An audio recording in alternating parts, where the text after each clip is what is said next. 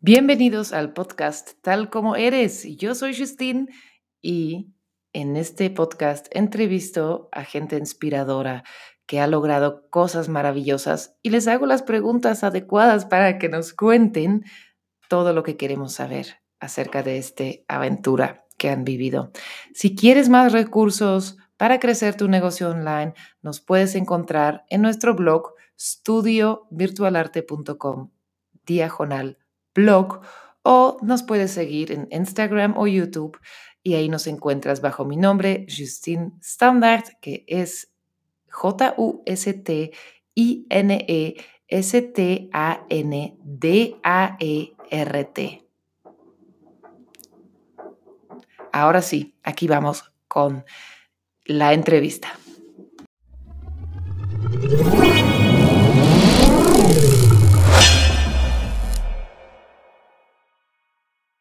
Todos, estoy aquí con mi amiga Andrea de la Mora. Por, por fin la tengo aquí conmigo uh, y vamos a hablar de emprender, de tener tu negocio en línea y todos los obstáculos y logros en el camino. Uh, espero que van a poder sacar un buen de tips y consejos y motivación para su propio emprendimiento.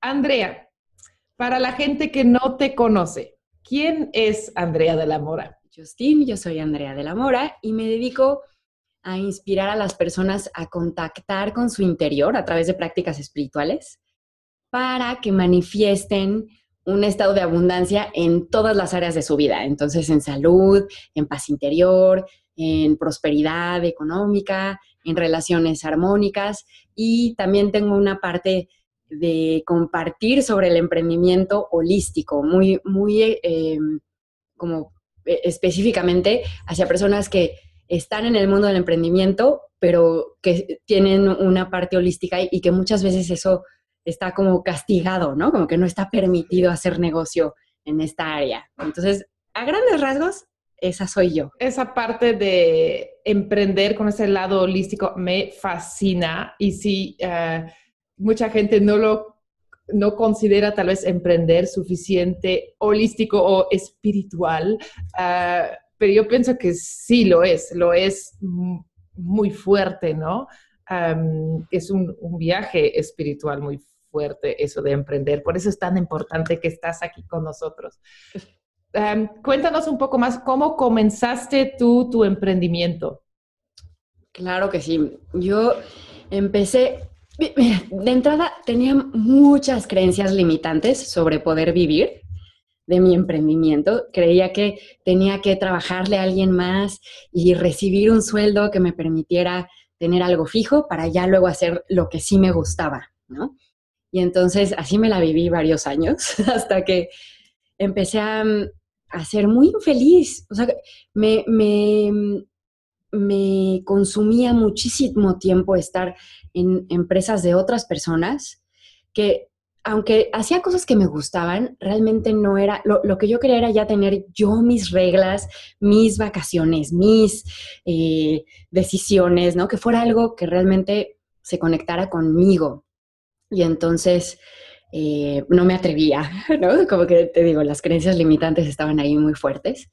Y entonces Em, en, un, en una mañana de como desesperación, lancé la petición al universo y dije, universo, me tienes que ayudar a, atreverme, ¿no? Porque yo no me voy a atrever a hacer el, el, salto, así que dime cómo, ¿no? Y entonces yo soy, soy mucho de estar en contemplación y estar observando las señales que llegaban y en ese entonces eh, me dedicaba a dar clases en, en universidades, ¿no? Y entonces para tener más o menos un sueldo ahí medio que me permitiera vivir, trabajaba yo en cuatro distintas universidades y iba yo de un lado para otro, vivo en la Ciudad de México y entonces eso era muy complicado porque entre el tráfico, ir y venir, y era eh, como muy demandante, ¿no? Muy cansado. Y en una de las, en, en, una, en el TEC de Monterrey, que era una de las universidades en las que estaba, estaba yo en, dos distintos campus y comenzaron a hacer una nueva política en la que decía que tenías que tener, para tú dar clases en licenciatura tenías que tener maestría, y eso sí lo tenía, pero que la maestría tenía que ser en el... ¿En, el mismo tech? Ajá. Oh, oh, oh. Y en el, como el mismo major. No, no, no, no que fueras ah, exalumno, sino que tu major fuera eh, la misma licenciatura, ¿no? Y mi maestría es en pedagogía y mi licenciatura es en comunicación y donde yo daba clases era en comunicación. Entonces yo ya no podía seguir dando clases porque mi maestría no era en comunicación, era en otra cosa. Entonces, de un día para otro me quedé sin dos trabajos importantes, que además el TEC de Monterrey era el que mejor pagaba. Entonces, cuando pasó eso, dije, ay, ya está empezando lo que pedí, ¿no? Y así... Em, Fue un regalo disfrazado. Exacto, súper disfrazado. Porque lo que trajo fue mucha atención pero a los tres días me hablaron de la Universidad Iberoamericana, que era el otro trabajo, eh, otro de los trabajos que tenía, y me dijeron, Andrea, lo que nunca había pasado, no tenemos inscritos, mis materias eran de primer semestre, no tenemos inscritos para primer semestre, no sé qué, no sabemos qué está pasando, no vamos a abrir eh, tus materias, ¿no? Y yo, y entonces, de repente, en un periodo de tres o cuatro días, los tres trabajos que yo tenía, ya no tenía ni uno. Y el último que quedaba era la Anáhuac, eh, la Universidad de Anáhuac, y pues también se fue, se fue porque cambiaron de director de carrera y entonces lo perdí, ¿no? Y entonces de repente ya no tenía trabajos, entonces fue, fue como... Tú lo pediste, tú lo pediste. Exacto. Ten cuidado con lo que pides. Exactamente, porque se te cumple, ¿no? Y entonces... Em, el, yo estaba como muy cierta que estaba guiado, porque así lo quería yo, pero no me quedó de otra. Fue algo que pedí y que ahí vas, ¿no? Y entonces no me quedó de otra más que comenzar a emprender.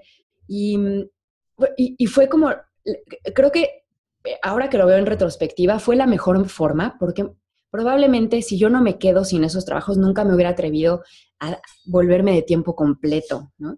Fue realmente cuando no tuve otra opción, cuando, cuando me atreví y, y, vino como muy lindo porque pues tenía el tiempo, tenía las ganas y entonces ya fue dedicarme al 100 a esto, ¿no? Entonces fue, fue como circunstancial pedido, pero circunstancial, ¿no? Y así, fue el arranque para mí.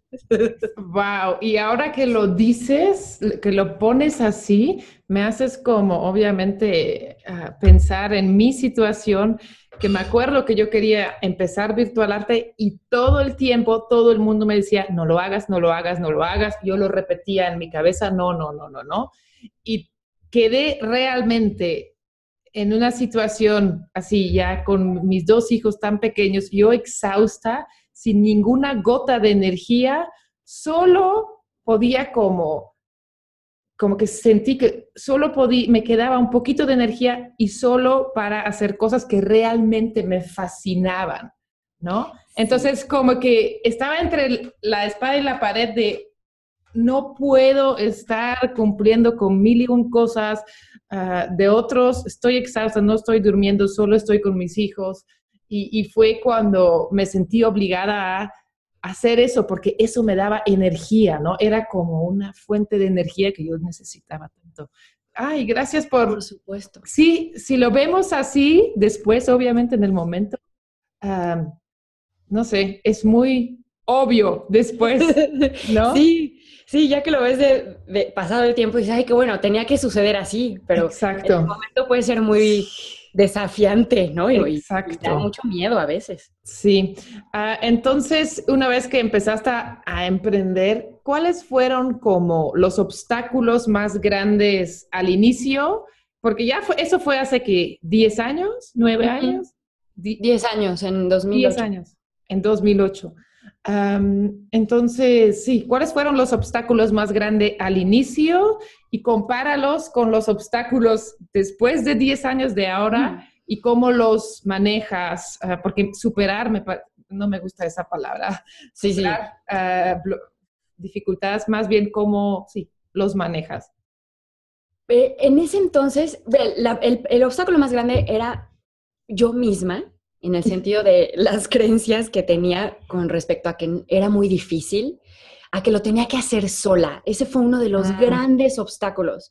No tengo dinero para invertir, entonces no puedo pedir ayuda. Y es súper pesado hacerlo así porque eh, empiezas de todóloga y aunque sí puede salir el barco adelante, es muy, muy, muy pesado y tiende a ser, yo varias veces dije, no, no puedo con tanto, es demasiado esto, ¿no? Y, ahora que lo veo, ya, como que aprendí a pedir ayuda, a contratar personas, a, a saber que no tiene que salirte en así millones de dólares, ¿no?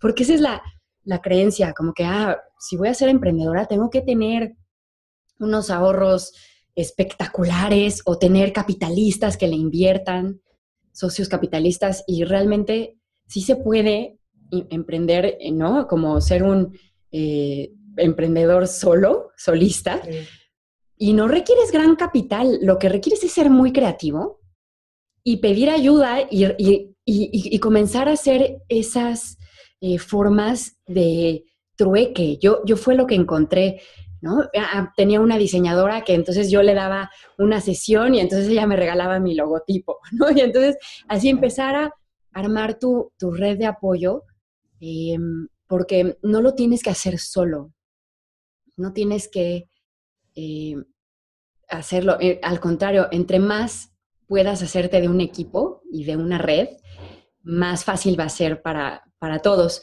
Y mm, otro obstáculo también importante fue el romper con la creencia, como en el mundo de la espiritualidad, a pesar de que todo es espiritualidad, ¿no? Tú ya lo nombrabas hace un poquito. E, emprender es un proceso súper espiritual y te conecta contigo y te ayuda a conocerte y te ayuda a salir de tu zona de confort, e ir más allá de, de lo que creías que podías hacer, ¿no? Y todo eso es un camino bien espiritual.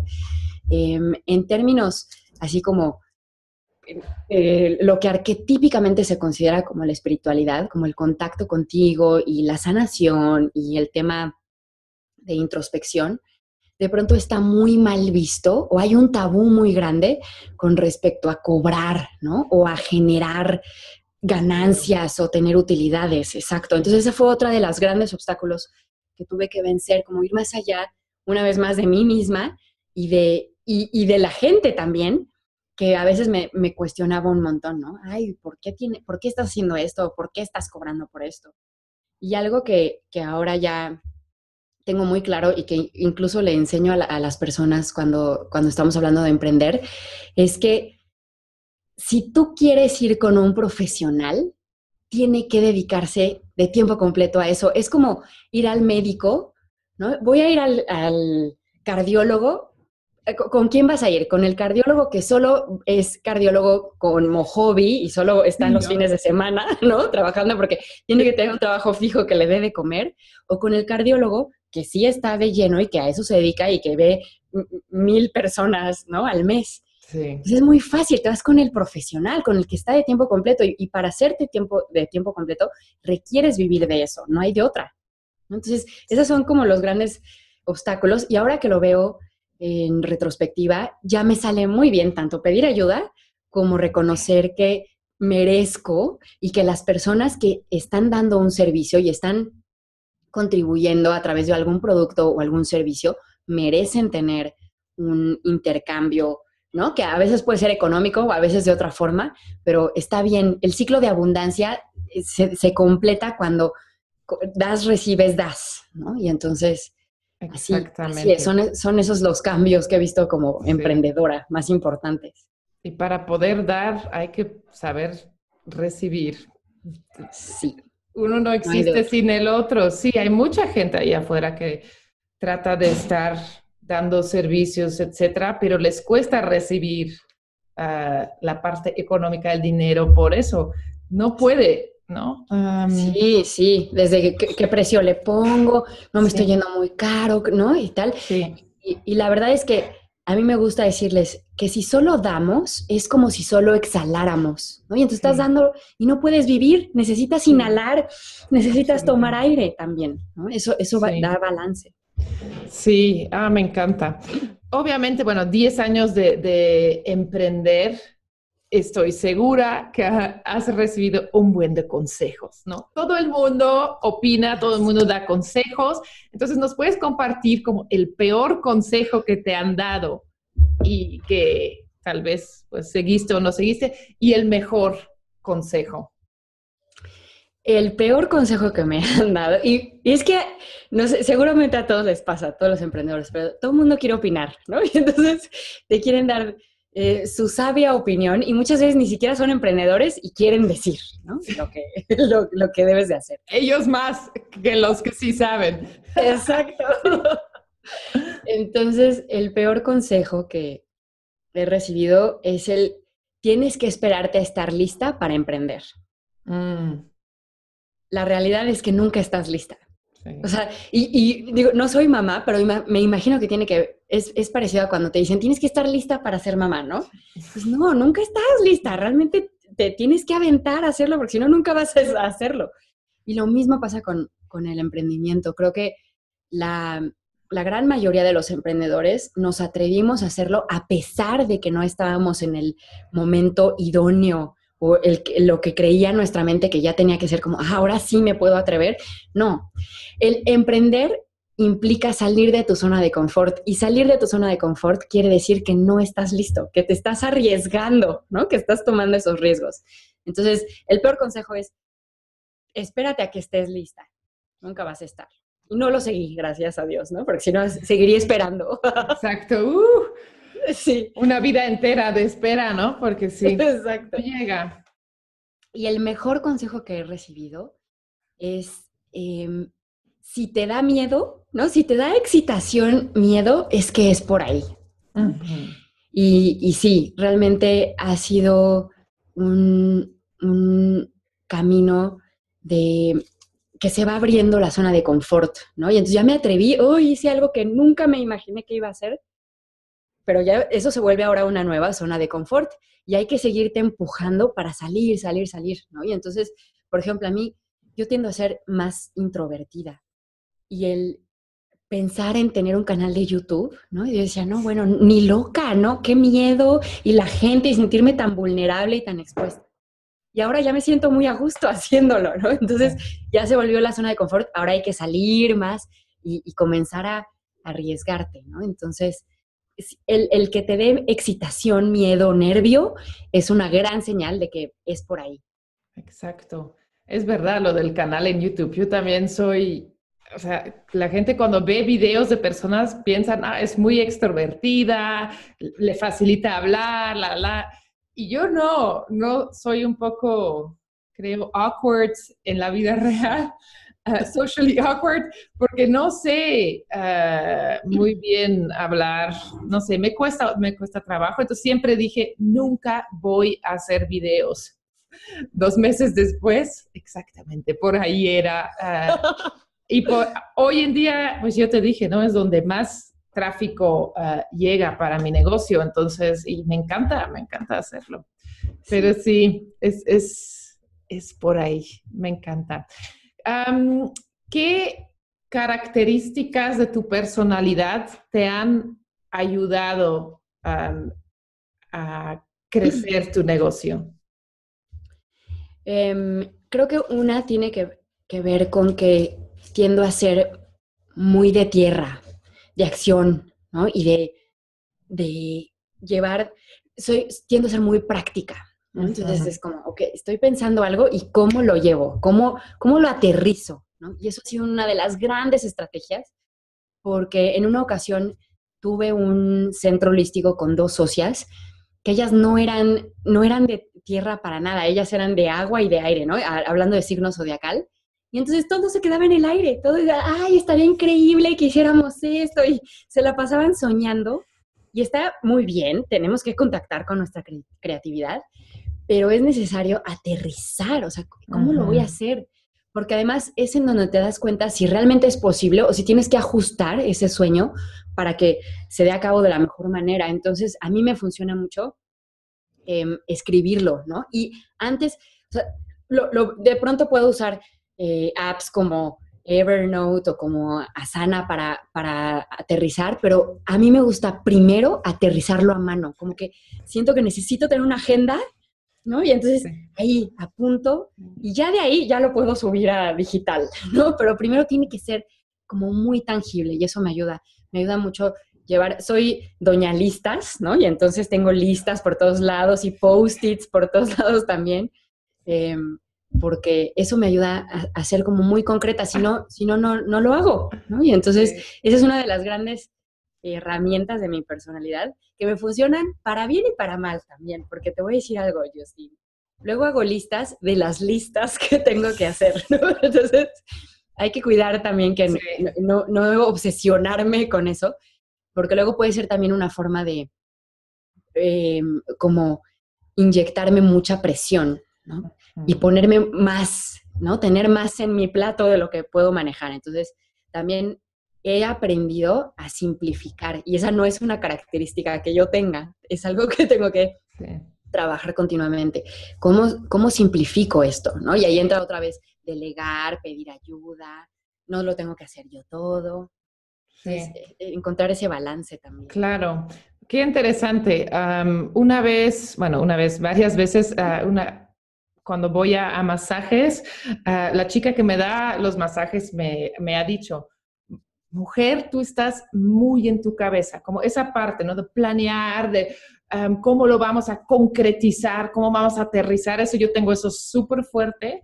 Ah, también me reconocí completamente en tus palabras, pero ella me recomendaba de salir mucho de mi, de mi cabeza, ¿no?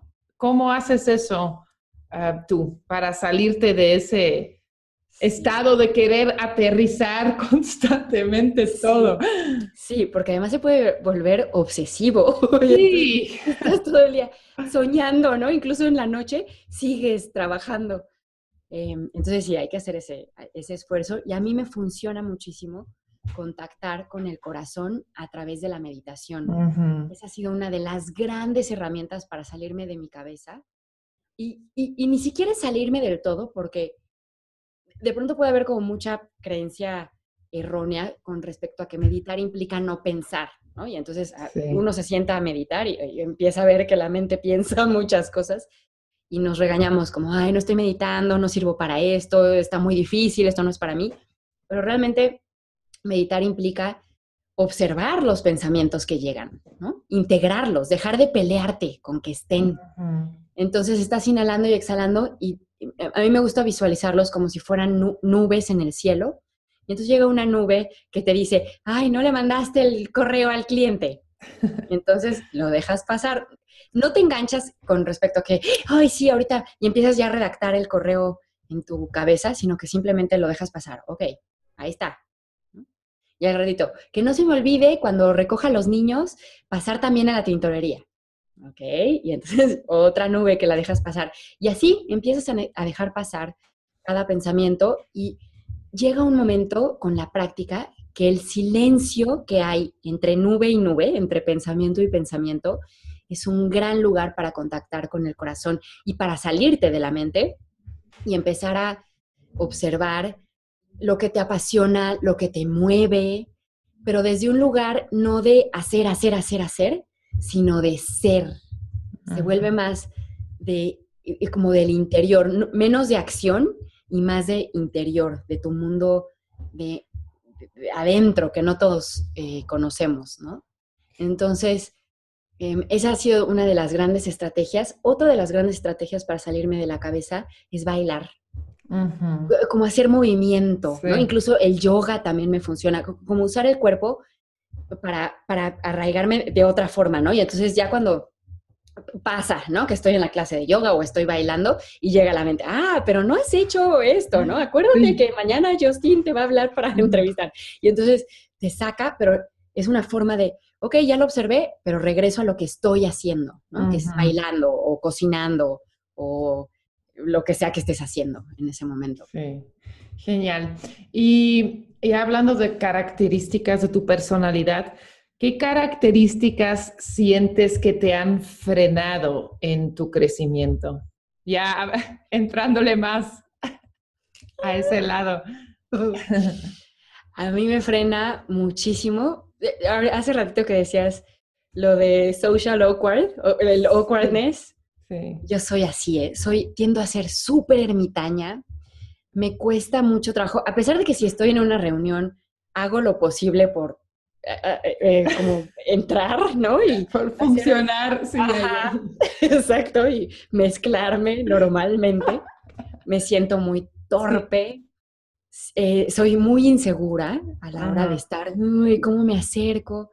Entonces, por ejemplo, el hacer esto que estás haciendo tú es uno de mis sueños, ¿no? Siempre estoy buscando, ay, quiero entrevistar gente, quiero hacer algo para hacer eh, un network más grande y que las personas nos ayudemos entre todas. Y, se queda en el, sí, lo voy a hacer. Y no lo hago porque me da terror. Es, esa parte de acercarme y como arriesgarme al rechazo me asusta mucho. Y, y lo a veces lo hago, ¿no? Y a pesar de, pero la verdad es que muchas veces estoy procrastinando lo, así lo más posible eh, porque me da, me da miedo, ¿no? Me da miedo exponerme al, tema social, al tema...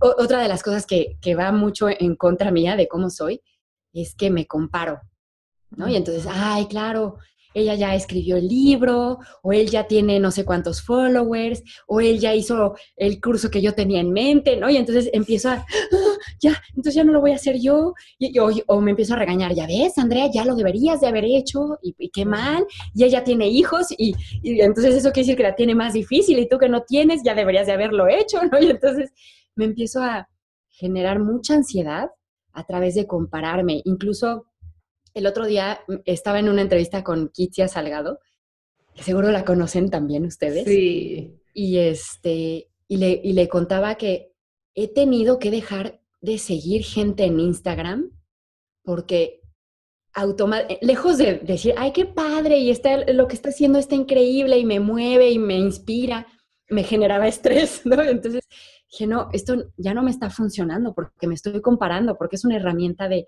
automaltrato.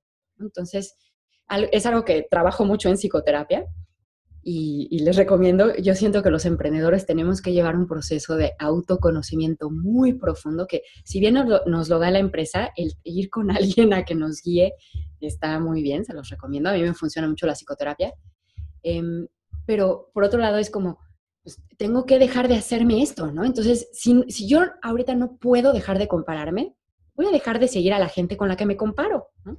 Y eso me ha funcionado muy bien porque me ha, me ha ayudado a regresar a mí y a contactar con otra vez cómo puedo servir a mi cliente, qué es, es mi, cuál es mi visión en el negocio que quiero hacer y, empezar a hacerlo desde un lugar más amoroso para mí y por lo tanto para el negocio mismo. Exacto. Yo he hecho lo mismo, ¿eh?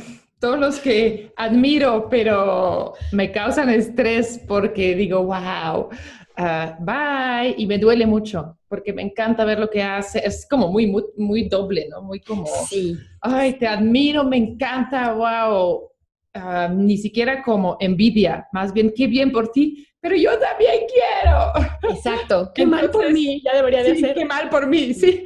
Y no, no es así, sí, yo, de hecho, por esas mismas razones he querido irme de Facebook, irme de Instagram, así de, déjenme en paz todos, pero yo solito me meto, ¿no? pero bueno, qué buen tip, es un muy buen tip. Ya para cerrar esta plática, porque yo quisiera hablar contigo miles de horas ah, aquí,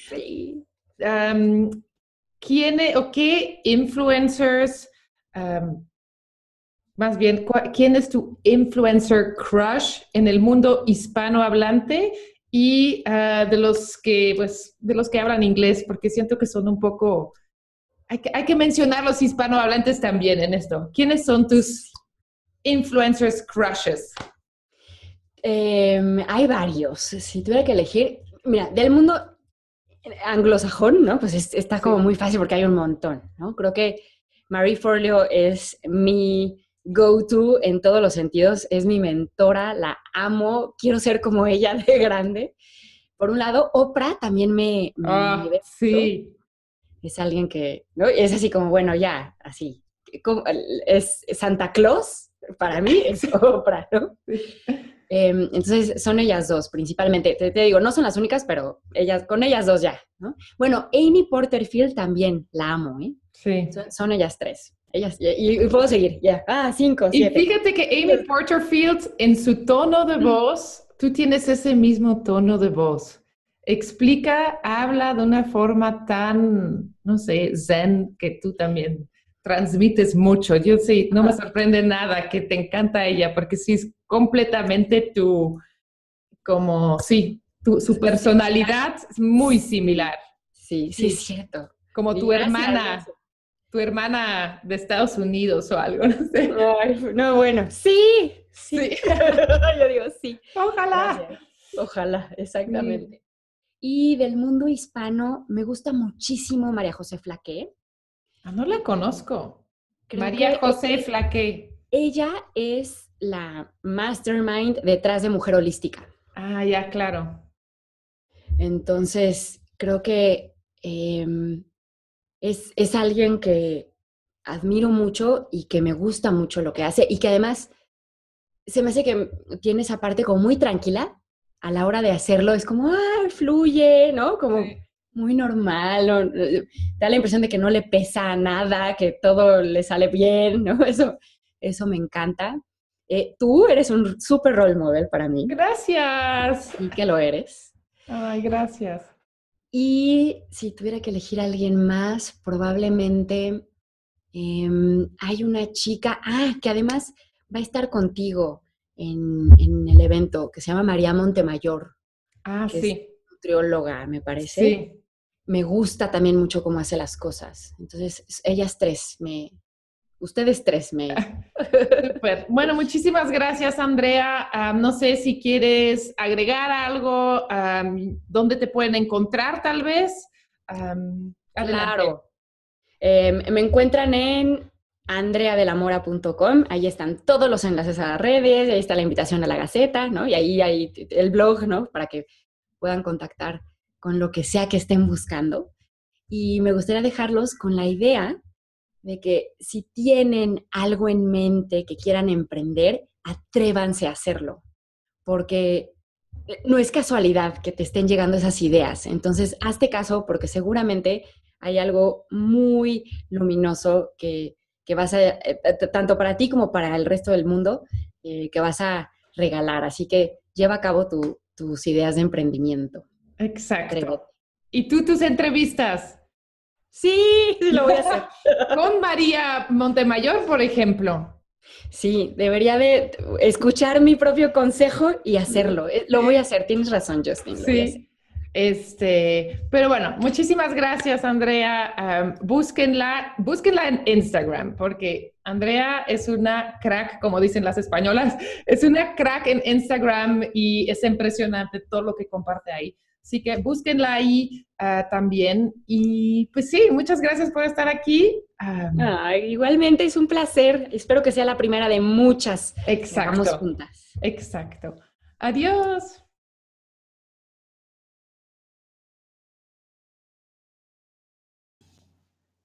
Wow, si has llegado hasta el final de esta entrevista, muchísimas gracias. Ahora, si sigues buscando más recursos para crecer tu negocio online, no olvides de buscarnos en nuestro blog, canal de YouTube o Instagram, porque está lleno de contenido muy bueno para que puedas lograr tu sueño en línea. Y entonces me puedes encontrar en el blog que es estudio, empieza con ese, estudiovirtualarte.com diagonal blog o en Instagram o YouTube me encuentras bajo mi nombre, Justine Standard, eso está escrito J-U-S-T-I-N-E S-T-A-N-D-A-E-R-T. Y yo te veo en el siguiente episodio. Bye.